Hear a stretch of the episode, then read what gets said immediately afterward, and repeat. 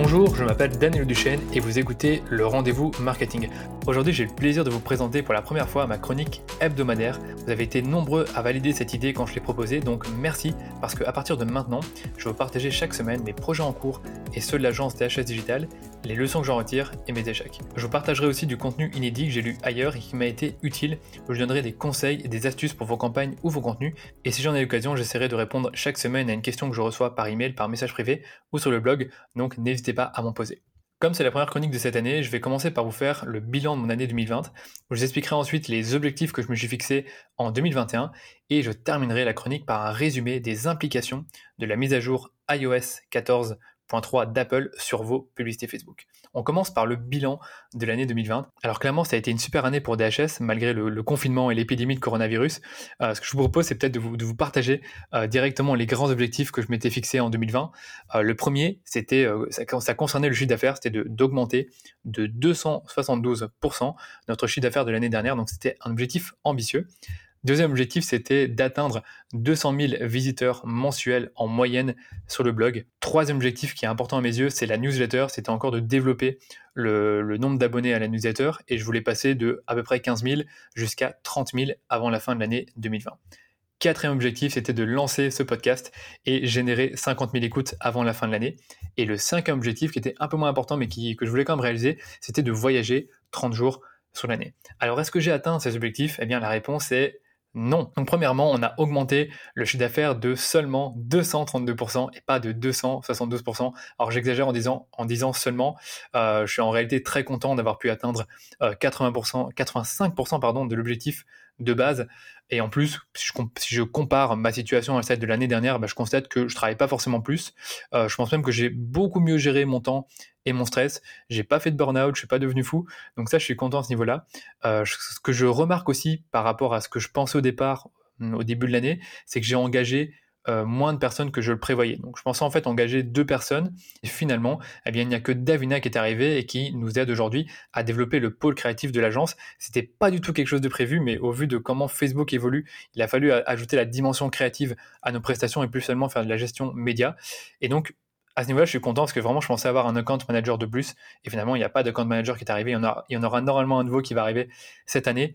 Mais pour 2020, on a réussi à continuer à gérer les comptes à deux. Euh, par contre, ce que j'ai fait, c'est que j'ai engagé deux super freelances, deux super prestataires. Donc, il y a Dylan Murray, donc, qui est mon cousin et qui s'occupe à la fois du développement du site web et du montage de ce podcast. Donc, c'est ses missions principales. Et il y a aussi Claire Gerbier qui s'occupe du marketing des formations en ligne. Et en réalité, je pensais engager une personne à temps plein pour les formations en ligne. Et finalement, je ne l'ai pas fait. Je me suis rendu compte que ça n'allait peut-être pas demander qu'on engage une personne à temps plein pour, euh, pour ce rôle. Pour atteindre cet objectif de chiffre d'affaires que je m'étais fixé en 2020, ben moi j'avais identifié deux moteurs pour y arriver. Donc il y avait d'abord euh, le, développement des revenus récurrents des formations et également le, développement des revenus récurrents de l'agence et des, clients bah, qui restent le plus longtemps possible. Donc pour les formations, ça s'est bien passé. On a bien développé les revenus récurrents, pas autant que je l'aurais aimé, mais c'était déjà très bien. Euh, pour tout ce qui est client-agence, on a aujourd'hui 19 entreprises avec qui on travaille, avec qui ça se passe super bien. Et en cours de route, donc euh, au cours de l'année 2020, on a arrêté 7 collaborations. Donc on en a arrêté du, deux pardon, dû au Covid-19. Donc on avait euh, deux collaborations qui avaient démarré au début de l'année et qui se sont arrêtées malheureusement prématurément et qui n'ont pas vraiment repris. J'ai pas eu trop de nouvelles. Euh, quatre prestations qui se sont arrêtées parce que ça se passait mal. Et là, j'ai retenu quelques leçons, comme quoi il ne faut pas forcément prendre des projets par nécessité, donc notamment quand c'est le Covid et qu'on a perdu des clients, qu'on veut récupérer certains, et eh bien qu'on prend des projets par défaut. C'est un peu une erreur. Et de prendre aussi des projets pour lesquels les objectifs sont pas corrélés avec ce qu'on fait d'habitude. Donc il y avait deux projets que j'ai pris. Il y en a un, c'était euh, de la pub LinkedIn et finalement c'est pas du tout notre cœur de métier. Et ça bien, s'est pas bien passé. Et un deuxième où c'était plutôt de la notoriété. Et nous chez DHS on fait que de la conversion, donc la notoriété c'était pas trop notre truc. Euh, moi j'étais pas super impliqué sur le projet, donc ça a fini par par casser. Donc j'ai préféré arrêter les collaborations en fin d'année. Et enfin, on a arrêté euh, une, autre collaboration donc euh, sur les 7 qui, qui était un peu euh, comment dire inattendue parce que c'est une entreprise avec laquelle on travaillait depuis trois mois et ils ont décidé d'arrêter leur acquisition sur Facebook en B2C et plutôt de faire de l'acquisition B2B sur d'autres canaux. Donc voilà, c'est comme ça, ça arrive, mais on a perdu cette collaboration, on a gagné bien d'autres et aujourd'hui je suis content de travailler avec quasiment 20 entreprises pour, pour l'agence. Deuxième objectif, c'était le blog. Donc, je vous avais dit que j'avais un objectif de générer 200 000 visites sur le blog. Euh, on n'a pas réussi, on n'a pas atteint cet objectif. Aujourd'hui, on est plutôt sur une moyenne de 120 000 visites mensuelles. Donc, euh, c'était sur les trois derniers mois, c'était la moyenne. Euh, par contre, ce que je peux vous dire, c'est qu'on a atteint un record de 175 000 visites sur un seul mois. C'était durant le mois d'avril, le, le, gros mois où on était confiné. Donc, il y a eu beaucoup de visiteurs. Et aussi, je retiens qu'on a fait, on a quand même eu 1,3 million de personnes qui ont été sur le blog sur l'année. Euh, si on compare à 2019, on était à 1 million seulement, donc je suis quand même content d'avoir vu cette progression-là. Passer de 1, million à 1,3, c'est quand même pas mal. Newsletter, donc c'était le troisième objectif. 24 euh, 000 abonnés, donc euh, moins que les 30 000 que j'avais prévu.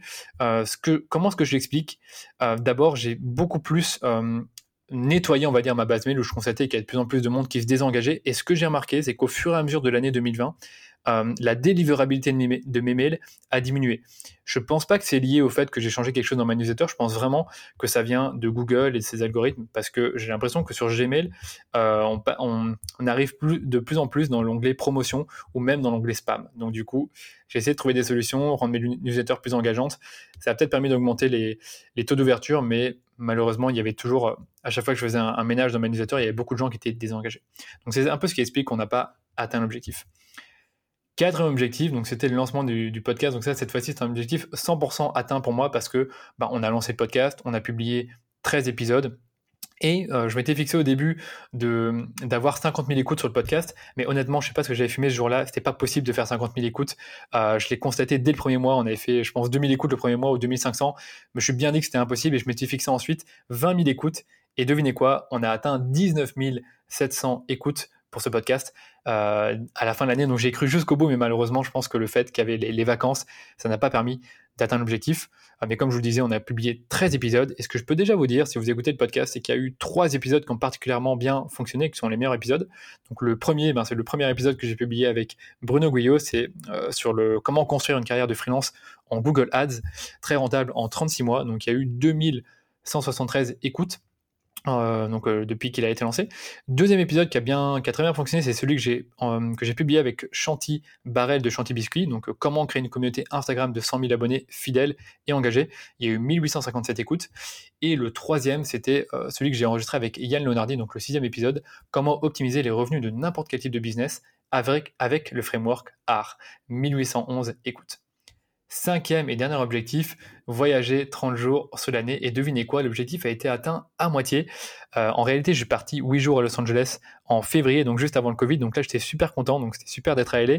Et en plus de ça, bah, je me dis, ben, top, j'ai déjà quasi atteint un tiers de mon objectif. Et après, ben, le, confinement était arrivé, donc c'était beaucoup plus difficile de voyager. Mais finalement, j'ai encore voyagé 7 jours en Sicile. Je suis allé au Club Med, donc euh, quand même content d'avoir fait au moins 15 jours sur les 30. Euh, il faut quand même voyager, c'est quand même important. Voilà, alors pour terminer ce bilan business, donc j'ai envie de vous partager justement trois gros succès importants à mes yeux l'année dernière. Donc le premier, c'est qu'en juillet, on a euh, obtenu le badge Facebook Marketing Partner bah, qui va récompenser des agences qui euh, répondent à des critères d'éligibilité euh, de Facebook pour devenir partenaire, donc notamment les budgets qu'on investit chaque mois. Deuxième gros succès pour moi, c'est bien sûr le lancement de ce podcast que vous écoutez et tous les épisodes qui vont avec. Donc j'ai d'ailleurs pu interviewer un de mes clients et c'était un grand honneur pour moi. Donc encore merci Antoine d'être venu sur le podcast. Et le troisième succès pour moi, c'est euh, pas vraiment un succès en soi, mais c'est l'évolution de l'équipe. Euh, en 2019, j'ai seulement commencé à construire une équipe. On n'était pas beaucoup, je pense, allez, trois ou quatre si on compte euh, la Noémie, ma graphiste. Mais là, maintenant, on est une plus grosse équipe, on est quasiment une dizaine. Et il y a eu trois arrivées qui ont été très importantes pour moi cette année. Il y a l'arrivée de Davina, euh, qui, est, là, qui est super présente et qui m'aide à construire le pôle créatif de l'agence. On a aussi Dylan, bien sûr, hein, qui, euh, qui, fait le montage de ce podcast et qui euh, s'occupe du développement du site et même du tracking et bientôt peut-être des, automatismes qu'on va ajouter sur... Je ne vais, vais, pas tout dire. Et enfin, l'arrivée de Claire pour développer les formations en ligne. Donc merci à tous, je suis super content de pouvoir collaborer avec vous. Du point de vue perso, ça a été une très belle année aussi. Alors d'abord, j'ai trouvé un nouvel appartement en plein centre-ville de Bruxelles. Alors il faut savoir que pendant un an, j'ai vécu dans un 30 mètres carrés, euh, justement, c'était dans le centre de ville de Bruxelles, mais c'était pas, c'était tellement petit que je me sentais pas très bien chez moi. Donc là aujourd'hui, j'ai un appartement mieux situé et encore plus plus spacieux. Donc euh, plus ou moins 60 mètres carrés, donc je suis assez content de ça. Et malgré le Covid, ben, j'ai continué à développer des, relations avec des gens euh, de Bruxelles, parce que je suis pas de Bruxelles à la base, et que ce soit grâce au sport ou les réseaux sociaux, j'ai pu rencontrer des gens. Donc c'est quand même possible de se faire des amis, même quand on est confiné. Euh, pour le perso, je m'étais aussi fixé trois autres objectifs, donc ça va aller très vite et je vais vous dire si je les ai atteints.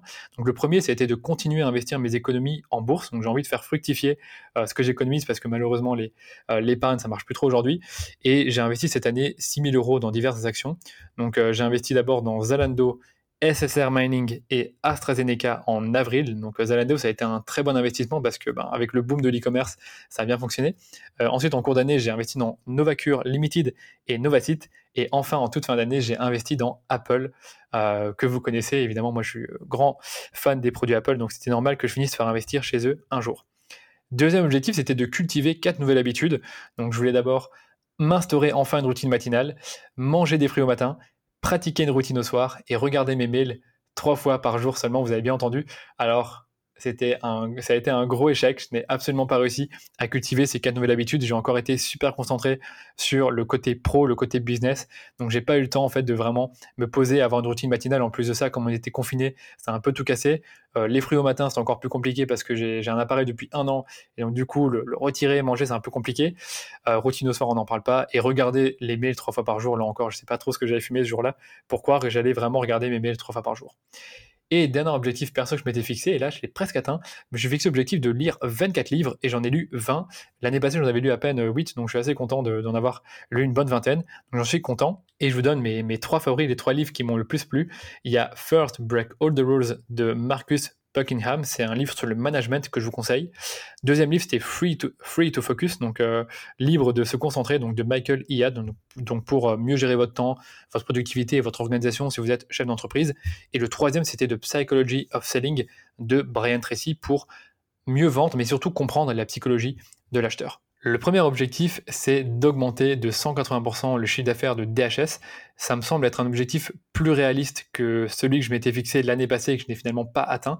Parce que cette fois-ci, je me suis basé sur un plan financier très, précis que j'ai créé avec les différentes sources de revenus chaque mois, les coûts associés et la marge avant impôt. Donc évidemment, pour atteindre cet objectif de chiffre d'affaires, j'ai fixé différents sous-objectifs pour nos sources de revenus, le recrutement des personnes qui vont, euh, bah, qui vont nous accompagner, le calendrier marketing pour, euh, pour nos offres et bien d'autres choses encore. C'est d'ailleurs pour ça que cette année, on va plutôt fonctionner avec des objectifs trimestriels, des actions à réaliser pour atteindre chacun de ces sous-objectifs et les personnes qui seront impliquées parce que je ne suis plus tout seul, il y a une dizaine de personnes qui m'aident. Donc du coup, il faut que chaque personne puisse s'impliquer dans l'atteinte des objectifs. Mais ça, tout, ce qui est euh, plan d'action, j'en parlerai plutôt dans la prochaine chronique parce que je vais adopter une nouvelle méthodologie qui s'appelle les OKR, donc les Objectives and Key Results, pour atteindre justement ces objectifs, mais cette fois-ci en équipe et plutôt seul. Deuxième objectif, et il concerne le blog comme toujours, cette fois-ci je me suis fixé d'atteindre les 175 000 visiteurs mensuels en récurrent avant la fin de l'année. Sauf que cette fois-ci, je vais produire deux fois moins de contenu que les années précédentes, puisque maintenant il y a le podcast. Donc ce qui va, ce qui va se passer, c'est qu'on va passer beaucoup de temps à optimiser le contenu existant. Donc je vous rappelle qu'il y a quand même 125 articles sur le blog. Donc il y a quand même beaucoup d'articles qui peuvent être mis à jour, qui peuvent être améliorés et qui peuvent euh, ben, être revus pour le SEO. Troisième objectif, ça concerne le podcast. Euh, l'objectif, il est simple, c'est de continuer à développer la notoriété du podcast et donc de générer, enfin d'avoir 20 000 écoutes mensuelles avant la fin de l'année. Donc euh, j'estime qu'on aura un taux de croissance de 13% chaque mois pour y arriver. Et en sachant qu'il aura toujours un rythme d'un épisode toutes les deux semaines, avec en plus la chronique et d'autres petites surprises, je pense vraiment qu'on pourra y arriver. Newsletter, donc c'est un peu comme l'année passée. Cette fois-ci, je vais passer à 35 000 abonnés, donc c'est une augmentation d'environ 75% par rapport au nombre d'abonnés qui sont euh, sur les newsletters aujourd'hui. Encore une fois, ça me semble réalisable. J'espère juste que, que, Gmail sera plus sympa avec mes mails pour qu'ils ne tombent pas dans les spams ou l'onglet promotion. Cinquième objectif, c'est très similaire à celui de l'année 2020, encore une fois. Je veux voyager 30 jours sur l'année en sachant que le contexte est différent. J'ai même noté cette fois-ci les endroits où je voulais aller.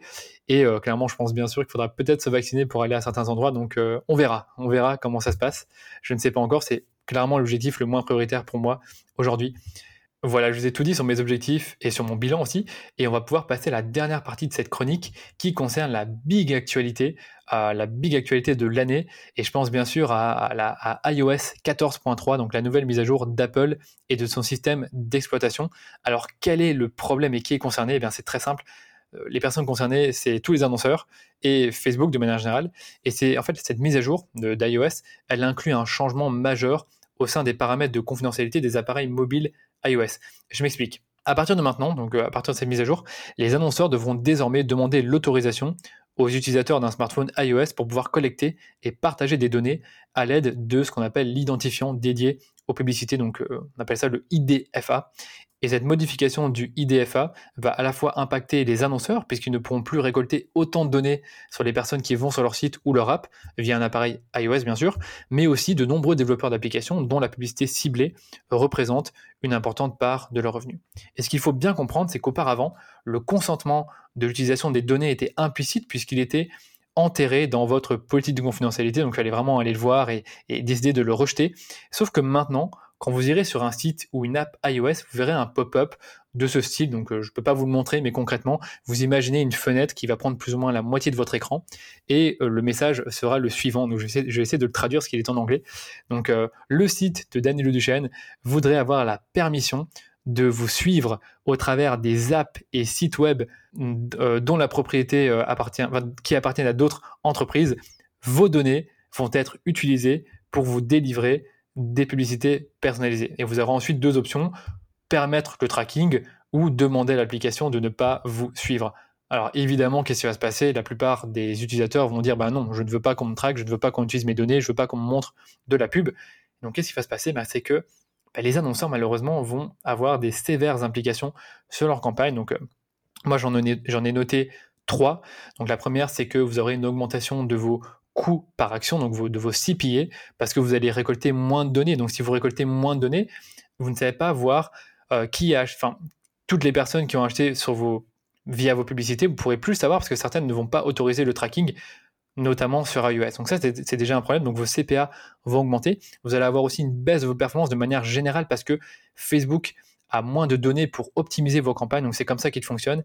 Et enfin, c'est un peu chiant aussi, c'est que vous allez avoir une diminution de la taille de vos audiences personnalisés, donc euh, qui, qui, vous appartiennent.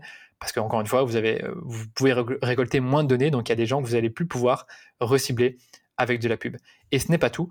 Facebook va supprimer sa fenêtre d'attribution à 28 jours sur base des clics. Donc vous allez avoir encore moins de données. Donc euh, je m'explique rapidement. C'est que quand vous faites une campagne de pub Facebook et qu'une personne achète, Facebook peut le savoir jusqu'à 28 jours après le clic. Maintenant, ce sera seulement une fenêtre basée sur une attribution à 7 jours après le clic et un jour après la vue d'une pub. Donc malheureusement, entre 7 et 28 jours, il y a toujours des, achats qui se font, notamment quand le cycle d'achat est plus long, et ça fait que vous ne pourrez plus bientôt voir ces données dans votre gestionnaire de pub, et donc vos campagnes auront encore une fois moins de données, il y aura moins de performance, il y aura des, coûts d'acquisition plus élevés, et c'est un problème. Et en plus de ça, il y aura, de ce que j'ai entendu récemment, certains euh, reporting dans Facebook qui vont peut-être disparaître, donc notamment la répartition par âge, par sexe ou par placement. Je m'explique. Quand vous lancez une campagne de pub Facebook, vous pouvez savoir dans votre audience, euh, par tranche d'âge, qui a le plus acheté ou qui a le plus cliqué. Pareil pour le sexe et pareil pour les placements. Donc c'est un problème encore une fois. Et d'après Facebook, certains annonceurs seront beaucoup plus impactés que d'autres. Ils ont beaucoup parlé de ceux qui font de l'installation d'app sur iOS ou encore ceux qui dépendent beaucoup de l'audience network.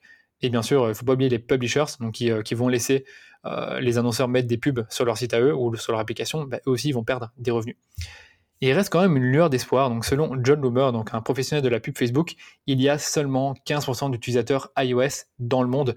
Donc, l'impact est censé être plus limité que celui qu'on pourrait croire. Après, je ne sais pas encore. Honnêtement, il faudra voir ce que ça va donner dans quelques semaines. Euh, maintenant, ce que je vous propose, c'est de voir quelles sont les solutions proposées par Facebook. Alors, ce que je vais faire, c'est d'abord vous donner un résumé de leurs réponses, que eux ne sont pas très contents. Donc, ce qu'ils ont dit, c'est en juin 2020, Apple a annoncé son nouveau système de tracking publicitaire ATT, donc App Tracking Transparency, pour iOS 14, qui impose aux apps d'afficher une, invite dissuasive. Ce système aura de lourdes conséquences pour les entreprises qui diffusent des publicités sur les appareils mobiles et sur le web. Nous, nous désapprouvons l'approche et la solution d'Apple. Nous sommes conscients des répercussions des modifications d'Apple sur votre entreprise et mettons tout en œuvre pour vous aider à les surmonter.